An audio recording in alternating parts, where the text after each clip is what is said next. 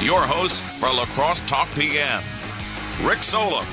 All right, welcome to a Thursday of La Crosse Talk PM. I am Rick Solem. I am joined this hour by La Crosse County District Attorney Tim Gruenke. How are you, Tim?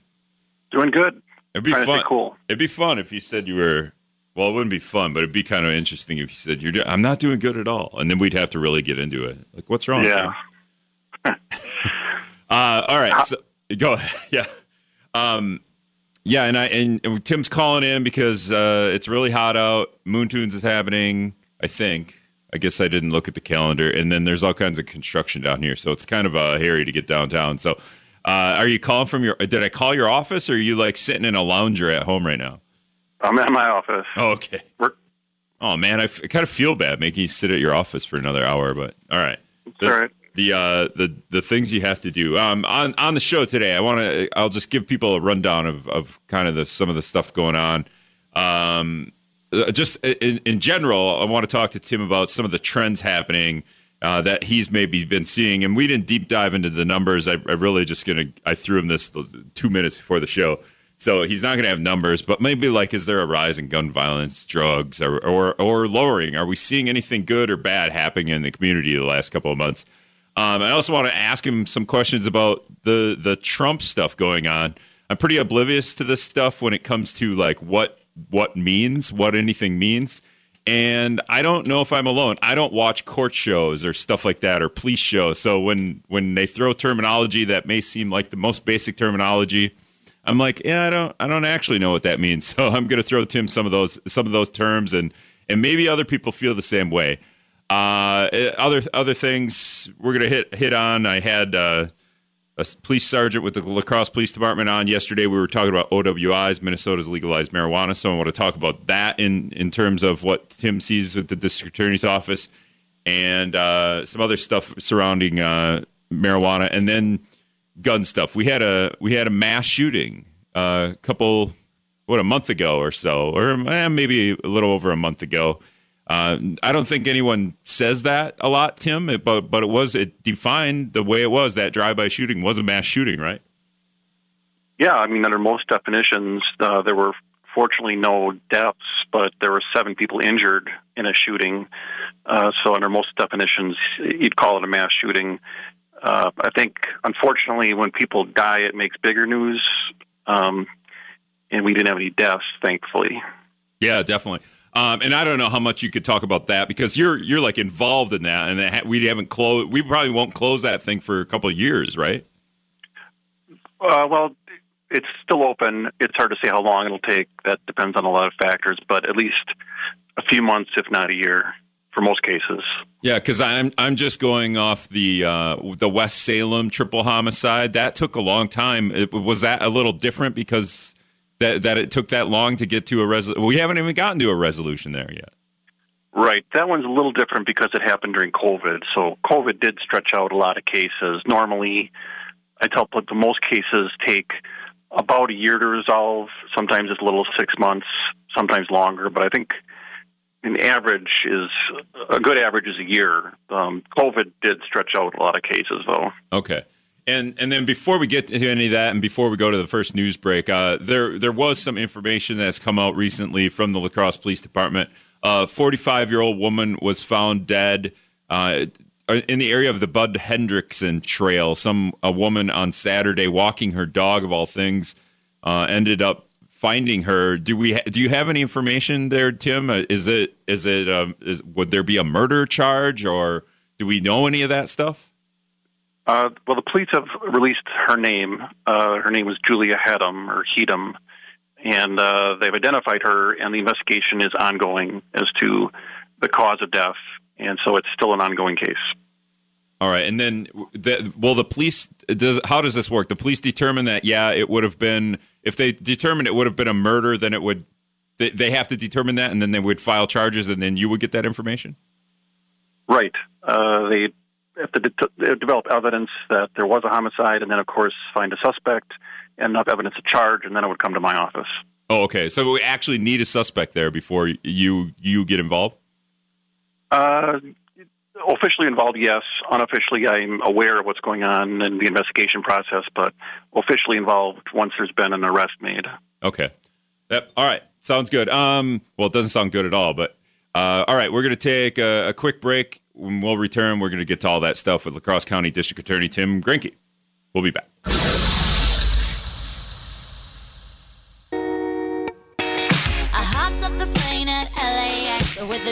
All right, welcome back to La Crosse Talk PM. I'm Rick Solem. On the phone with me for this hour is La Crosse County District Attorney Tim Gruenke. So if you have questions, shoot me a text 608 785 7914. Uh, if it's an ongoing case, I'll just t- I'll just say it first, Tim. If it's something that's ongoing, you're not going to be able to answer too many questions, right? Uh, other than things that are already in the public record, right? Okay. Um, all right. So first, real quick, I just um, oh, you know what? Are you? We, we're talking about the election. We're going to talk about Donald Trump here for a second. Um, 2024 is this a Tim Gruenke year too? 2024, uh, I'm up for election. Yes. So you and Trump on the same ballot? Maybe if he wins the Republican nomination. I, I, guess, and if you decide you're going to run for district attorney, you could break that news right now if you want. Right. Yeah, I am. Yep. Okay. We're, you think it's breaking news? Sure. Yes, breaking news. Tim Gruenke is going to run for his, which would be your. Well, I know how many years you've been. So this, you're in your year 15. So if I'm doing the math, is it would this be your fifth term? I don't know. They're, well, so. they're, yeah. They're four four year terms, right? Four, eight, 12, 16. Yeah, fifth term. Yep. Right. Good math, Rick. Uh, Hortonville High School, baby. Um, all right. So this this might be very just basic, and that's kind of what I want to do with this because I when I hear this that kind of stuff, I just like um, it kind of goes in one year and out the other, and I don't I don't read a whole lot about the uh, the Trump trials going on right now because it's just out of my hands. It's not going to affect me in any way whatsoever at this point. But um, what do you want to do first here, Tim? The term grand, the, the phrase grand jury, the phrase indictment. Is there one that we should talk to about first before the other? Um, well, I guess they go hand in hand. I'll do I'll do both together. Um, Wisconsin does not use a grand jury system. A lot of other states do, and the federal system does. So a grand jury is a way of charging somebody with a crime. You bring in citizens uh, for jury duty, but instead of hearing a trial, they're just hearing evidence from the prosecution to see if there's probable cause to charge somebody with a crime. So after the grand jury is done, they recommend the charges, and then the document is called the indictment. So it's just in our system we'd call it the criminal complaint. So the indictment is the document that says here's what you're charged with, and that's why we say people who receive that have been indicted. The federal system uses that. Some states use that.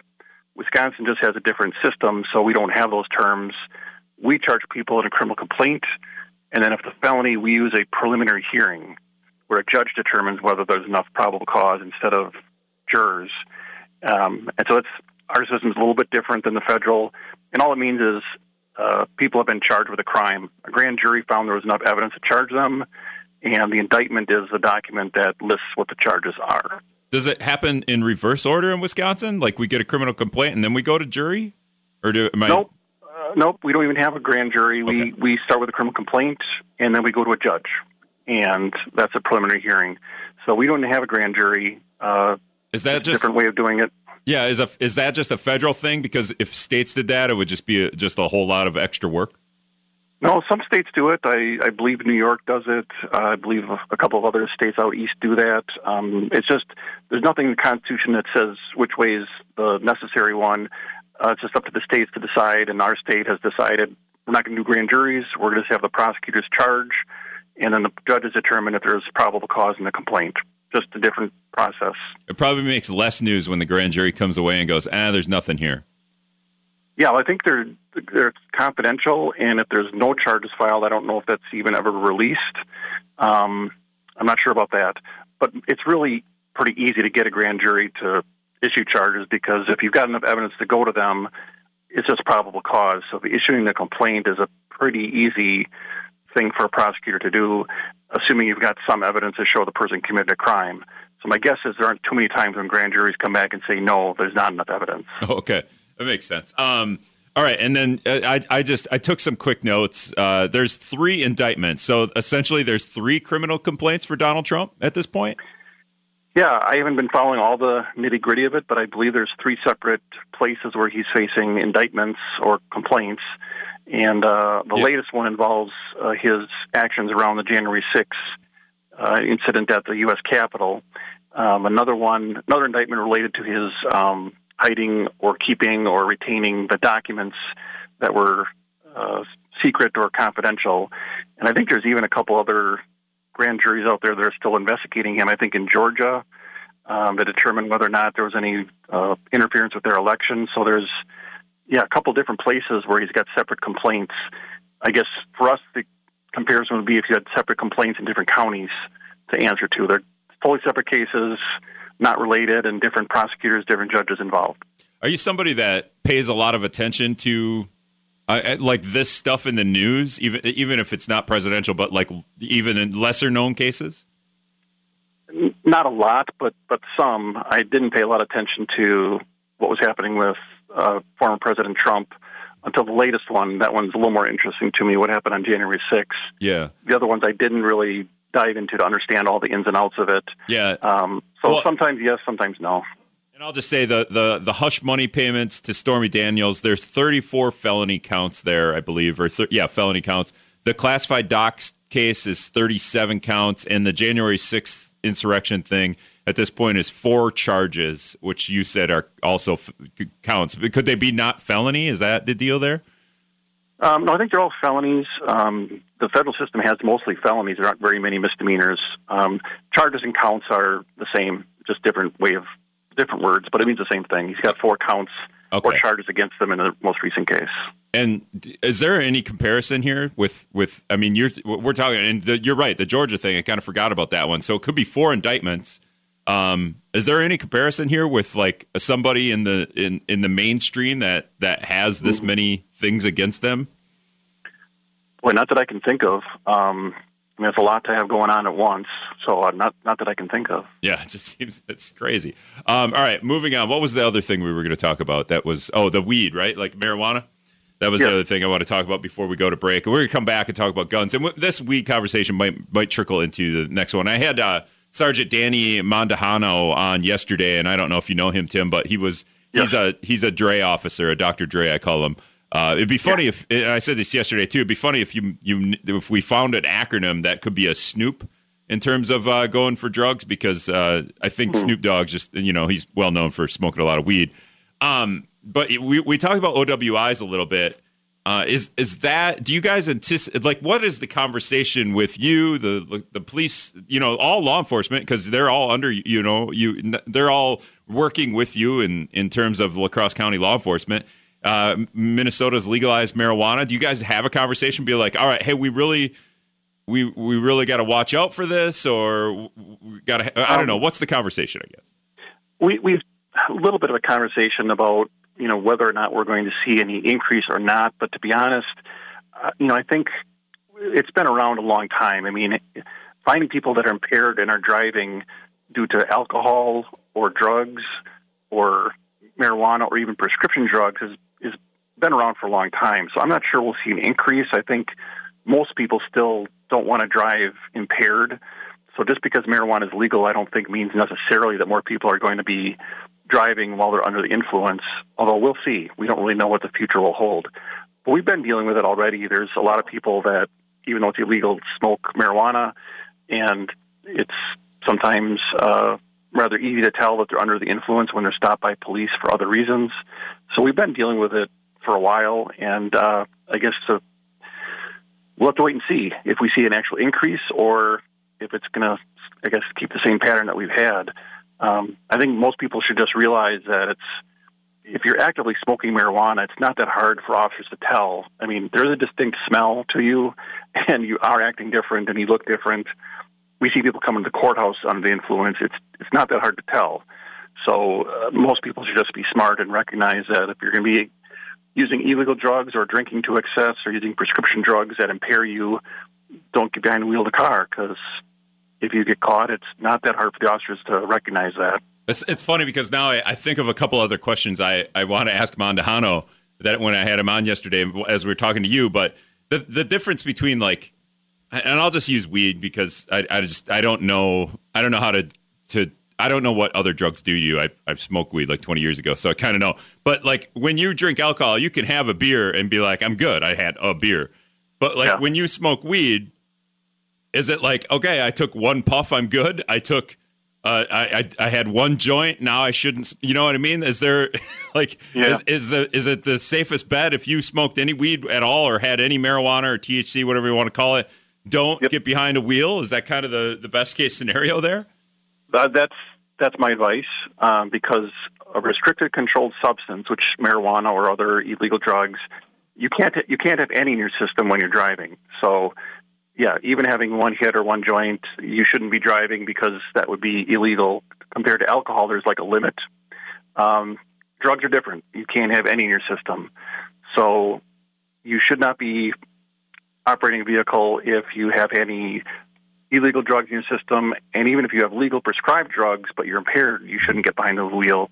So people do need to be careful that it's not like I feel fine, I should drive. If it's in your system, you can be found guilty. Now, police police are police have a pretty good eye for this. They've they've been trained. Dan uh, Mondahano talked about this yesterday.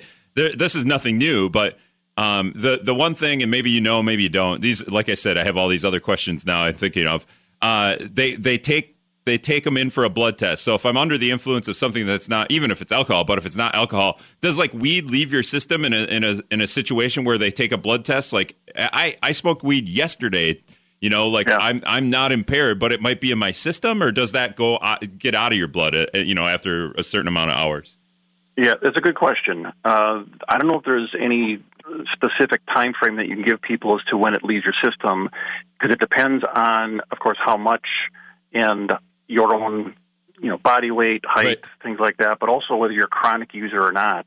Uh, there are some people who are chronic users, meaning you know almost every day they're smoking. They may have stuff in their system for quite a while.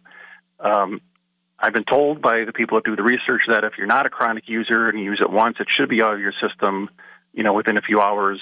But uh, it's risky. Uh, I'll be honest. I, my advice to people is don't be doing it if you plan on driving that day because there's no guarantee that it's going to be out of your system. And if you get an accident or, God forbid, hurt somebody and you take your blood as a result, uh, it, it could be a separate charge.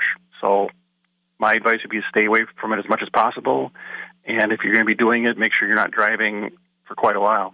We'll just do show notes here. Is this something that I would would I have to get someone on from the the hospital or, or somebody in this field that could could maybe break down like, hey, if you because because you're right. If I get an accident and I kill somebody, but I smoked weed like 37 hours ago, but I smoke weed every day or or any other Yeah. drug, right? But it's definitely I was definitely not impaired, but now I have a broken leg, so you're not going to be able to tell if I'm impaired or not because I got in this accident. So Right. you know, it just leads to all all sorts of questions because and and I don't know, maybe alcohol is the same way, but I feel like alcohol leaves your there's a better easier way. Is there an easier way to test that with alcohol? Yeah, with alcohol, there's a pretty standard formula that, that people can use to talk about when it leaves your body and when you get below that 0.08 level. But with marijuana or other drugs where there isn't a, a level, it's just whether it's present or not, it's a lot tougher to figure out what the timing would be. So, yeah, somebody from either the crime lab of Wisconsin or somebody in the medical field, uh, pharmacologist, somebody like that could maybe talk better about which drugs stay in your system longer and how it affects you and for how long because it's it's not real clear and that's the danger of using illicit drugs and then driving. It's it may be in your system longer than you think it is and you may even be impaired longer than you think you are. And so it is a big risk that you're taking to be driving and using illegal drugs. We're talking with La Crosse County District Attorney T- Tim Gruenke. Uh, obviously, about about this weed stuff. So the the one other thing, and you know, actually, I probably could take a break here, Tim, and we can we can come back. But the other thing I wanted to talk about before we get into the gun conversation is uh, the city of La Crosse's uh, kind of exemption for possessing weed. But we'll be back after this. All right, welcome back to La Crosse Talk PM. 608 785 7914 is the talk and text line. La Crosse County District Attorney Tim Gruenke is on. Kind of learning on the fly here about different things, Tim. This is just like an hour of like getting Rick up to speed on things that he doesn't know. we'll try we'll try our best But here's what here's my thinking though is if I don't know it, then probably other people don't know it. I don't think I'm all that naive on some of this stuff. Maybe the, some of the court indictment grand jury stuff, but I feel like that's not all that common. We don't talk about indictments and grand juries all that much until maybe the last four years. yeah, well, because in Wisconsin we don't have them, so yeah, Yeah. that'd be a federal case or a different state. All right. So right before the break, we were talking about uh, driving under the influence. Essentially, is it OWI or DUI? It's OWI here, right? Operating while Yeah, we, intoxicated. yeah, we call it OWI operating while uh, intoxicated or operating while impaired Mm-hmm. uh, because you don't necessarily have to be intoxicated uh, by alcohol. It could also be impaired by alcohol or drugs. And I said I was I'm kind of learning on the fly here because and, and over the break, Tim's we kept talking about this, so I I kind of got myself up to speed on some of this. So you, you get you get in an accident or you get pulled over, but you're not drunk, but you're uh, you're under the influence of something. And we we had this conversation yesterday with uh, La Crosse police, but uh, it's pretty easy for for police to determine whether you're under the influence, even if you got in a car accident um, you know, and the airbag hits you, but when police start to interview you, they still will be able to tell, huh? Well, uh, I guess not always, but usually it's it's usually practically speaking something more obvious, either yes or no. If you get an accident, you don't automatically get your blood taken. The, the police have to have some belief that you have some impairment, either a smell, odor of alcohol or drugs, or something about your behavior, or statements that you make, or something you have in the car. So sometimes people get in an accident and it's clear. It's like a Cheech and Chong movie where there's smoke pouring out of the windows. It's just obvious this person's been doing some drugs. Other times they get in an accident and they're acting a little different, but it could be from the stress or the trauma of the accident. They can't just take your blood. They have to have some information to find it. So in most cases, it's not really like we're accidentally stumbling across people who have drugs in their blood. It's usually more obvious in most cases. Either the person admits to being under the influence, or there's some odor, or maybe they have stuff in a car with them that makes it pretty obvious what was happening before the crash. What Gruenke referenced there, Cheech and Chong, was a movie from 1978, which is literally as old as me. So, uh, Tim, you got to come up with a better analogy there. Cheech and Chong. I don't think people know what the hell you're talking about. I think everybody knows who Cheech and Chong is. I disagree with you. All right, so let's let's move on to just one other thing with weed. La Crosse City of La Crosse passed an ordinance. Some it's an ordinance, right? Some years ago, uh, if you get caught with under 25 grams of marijuana, it's a dollar fine because they just got better things to do, right? This, this yeah, city has the possibility of an ordinance, so uh, people should just know that uh, police have discretion when they find somebody with marijuana. They have some discretion. They could they could do nothing, just give you a warning. They could give you an ordinance and send you to the municipal court at the city of La Crosse. They could still arrest you and send you to the circuit court, which would be then the DA's office in my case. Um, so they've got some options. Most of the time, what they try to do is give people the ordinance. I know they use it pretty regularly, um, but there's always cases where it can go either up or down from there. But I think most of the time they're trying to send people to municipal court unless there's something else going on, like you're being arrested for something else anyways, or there's something more involved in the case than just marijuana. They might arrest you with a state charge and send you to circuit court. When you say they're going to give you the ordinance, are they just going to show you, hey, this is our ordinance? Is that what you mean? What does oh, that they, mean? they give you a ticket. Oh, they give you a they, oh, okay. they issue the ticket. Oh, okay. So it's a, the dollar fine. Then you send a. Do you send a dollar in the mail? Because that seems really funny.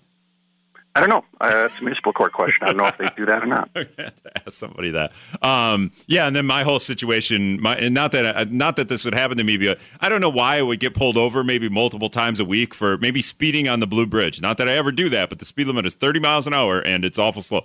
Uh, but maybe I get pulled over a couple times in the week, and I always have weed on me, but it's under this 25 grams. But Minnesota, it's legal now, so.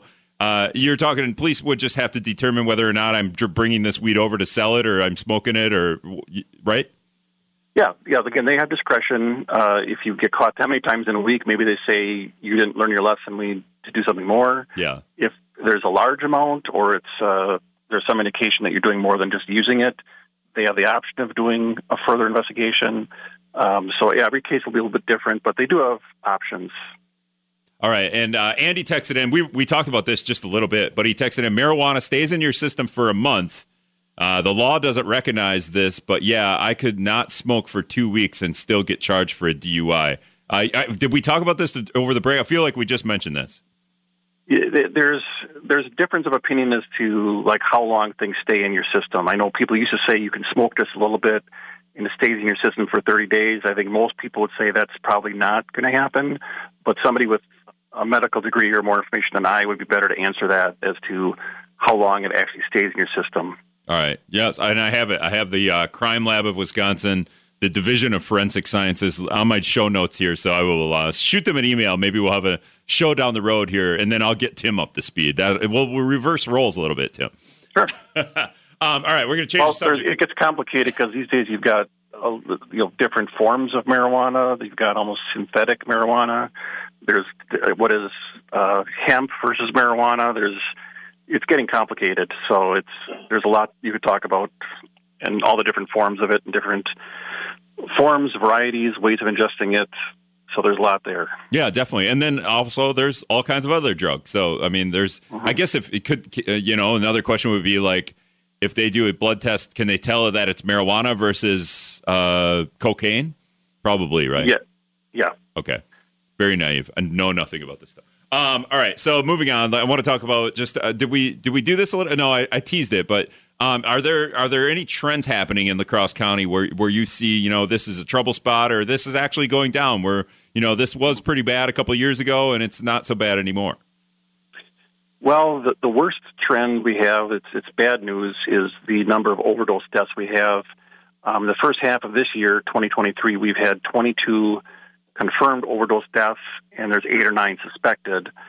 So we're on track for maybe 50 or 60 for the year. The previous record is only 38. So the number of people that are overdosing from drugs is, is going way up.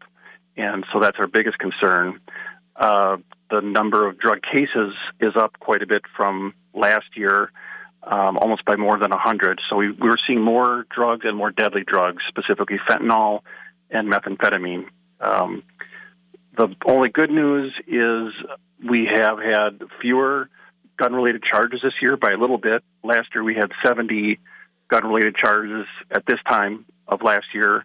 And this year we've got 64, so it's down a little bit, but it's still way up from three, four, five years ago when we were having, you know, less than a dozen per year. So we got more gun cases than we used to. It's not going up so far this year, but we still have a lot of concerns about the number of guns that are being used and being found and being stolen in the community. So that's the only silver lining is it's gone down a little bit this year. Man, it was uh, it was less than a dozen a couple years ago, and now it's we're at like 60, 70. What what is a like? Is there a common gun charge like? It went off in, in my house, or is there is, is there um, something we see a lot more than anything else? I, I think it's a mixture of things. It's it's uh, accidental shootings, like you mentioned. It's people carrying a concealed weapon. It's uh, felons who have a gun, and then there are shootings where it can be anything from you know, disorderly conduct up to homicide and everything in between. So it's a little bit of everything. And we're not alone. I think you see that around the country. There's been a lot more violent crime and gun crime in the last three, four years. I don't have the exact cause of it, but it's it's not just La Crosse. But we're part of it. We're seeing the same thing here that other people are seeing as well.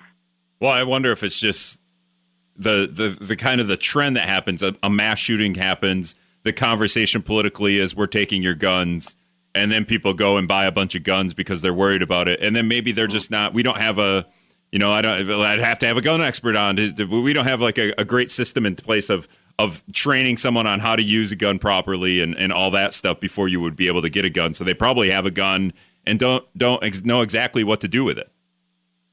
Well, there's some of that, sure. Um, there's some responsible gun owners. There's some that are not.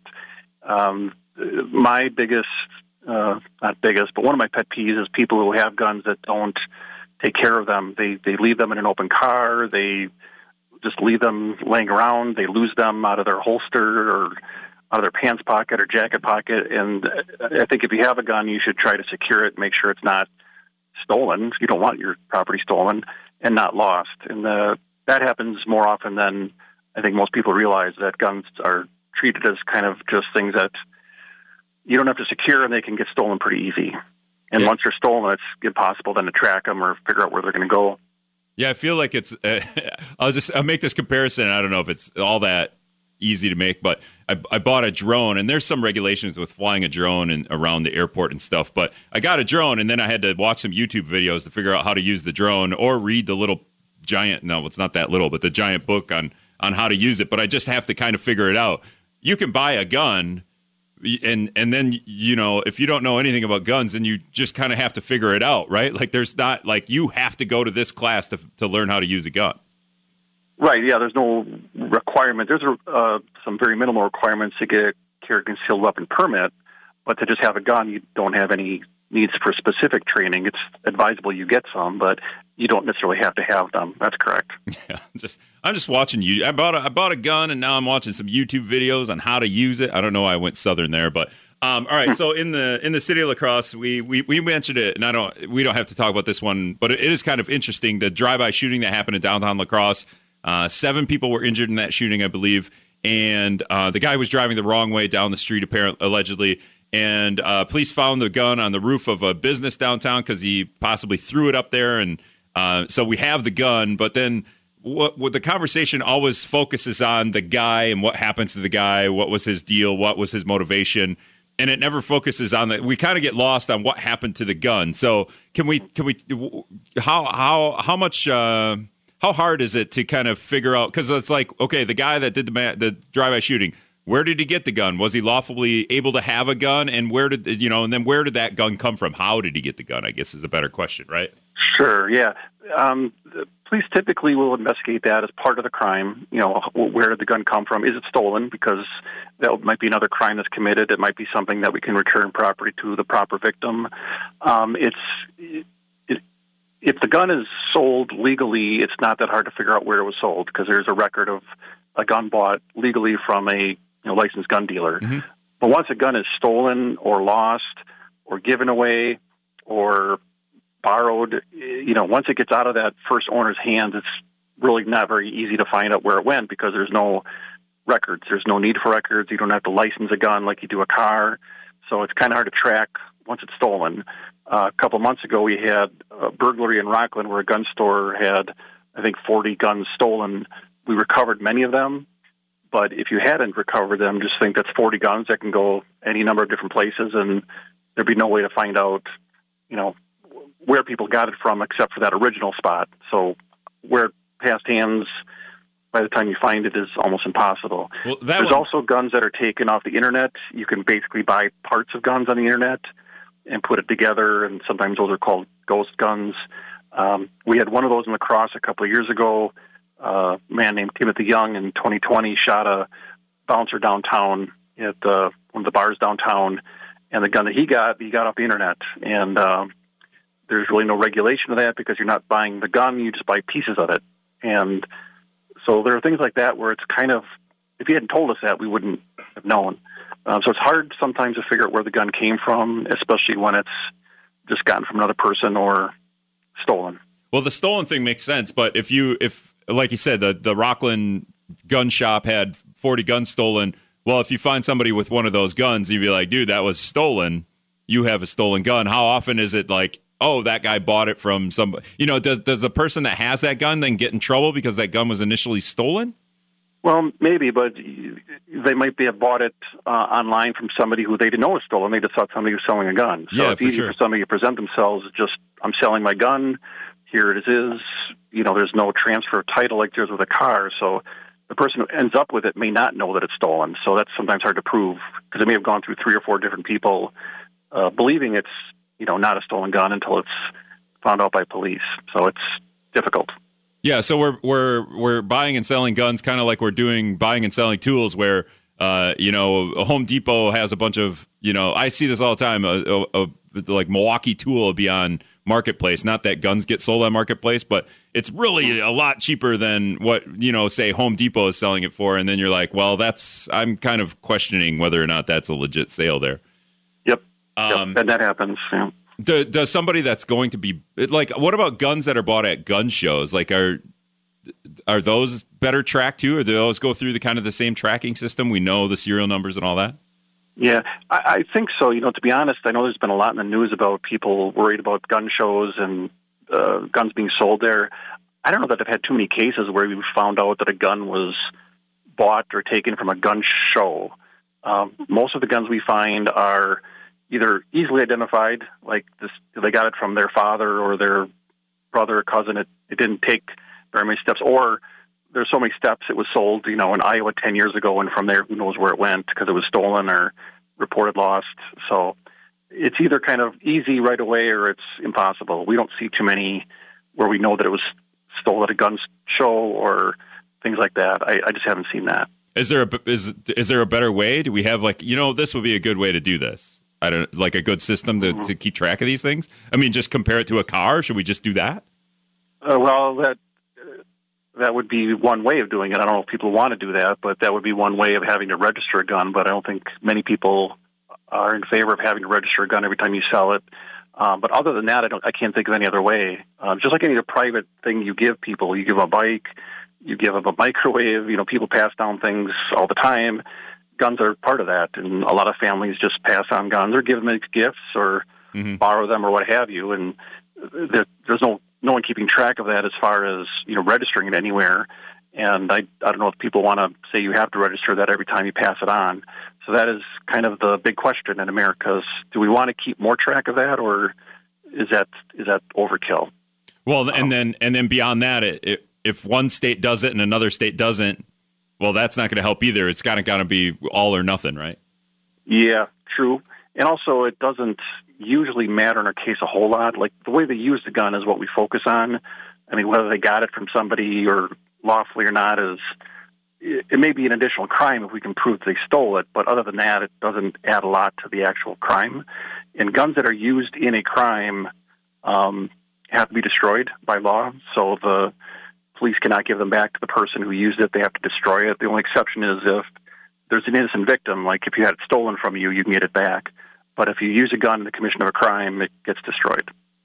All right. Yeah, I guess the the solution there, though, I, I get that, that it doesn't really matter, but if we found a if we if we tracked him better and found a trend, like, oh, look, this is how these people are getting these guns all the time, and that's not that's nefarious. They shouldn't be doing it that way. Then we could kind of problem solve that way. Maybe we're doing that already. I don't know. That's that's one.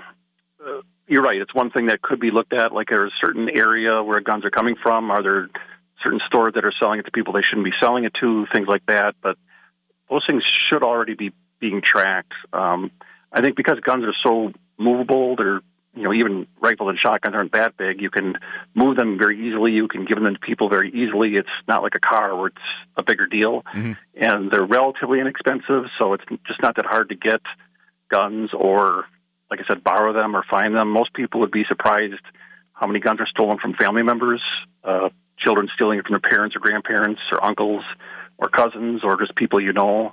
That's why you know if you have guns, securing them is a good idea because they're easy to steal and they are stolen quite often. Yeah, that was my next question. Is uh, like with all these things going on and everything that you see, is like one of the big easy solutions is just keep it in a lockbox or some kind of you know some locked away somewhere so a, can't be stolen or b can't be taken by by your kid or something like that yeah well they are they are valuable and they are useful and people do want them so like anything else that fits that category keep your eyes on it and make sure you know where it is and try to keep it as secure as possible and and people can get in trouble for for this right if your kid gets a hold of your gun and and the kid you know tragically does something with that then is the the parent is liable then a little bit right yeah, there are there are some crimes that apply to parents who negligently leave a firearm uh, where the children can have access to them. Um, so that is something that parents need to be aware of. If you have children, uh, especially, that's again just it's very tempting, and especially once people get in their teen years, children or their friends more often they know that you've got a gun in your house. It tends to be the one thing that they try to get at. All right, that's oh, and Timothy Young, the the ghost gun thing. I mean, that's illegal, right? Is that illegal? Buying parts of guns and making a no. ghost gun? No, it's it's not illegal um, because you're only buying a part of a gun, so there's nothing wrong with that. Um, so it's it's getting easier and easier as the internet gets you know more and more intrusive in our lives that people can find pieces of guns on the internet and buy the separate pieces and put it together, and that's not illegal.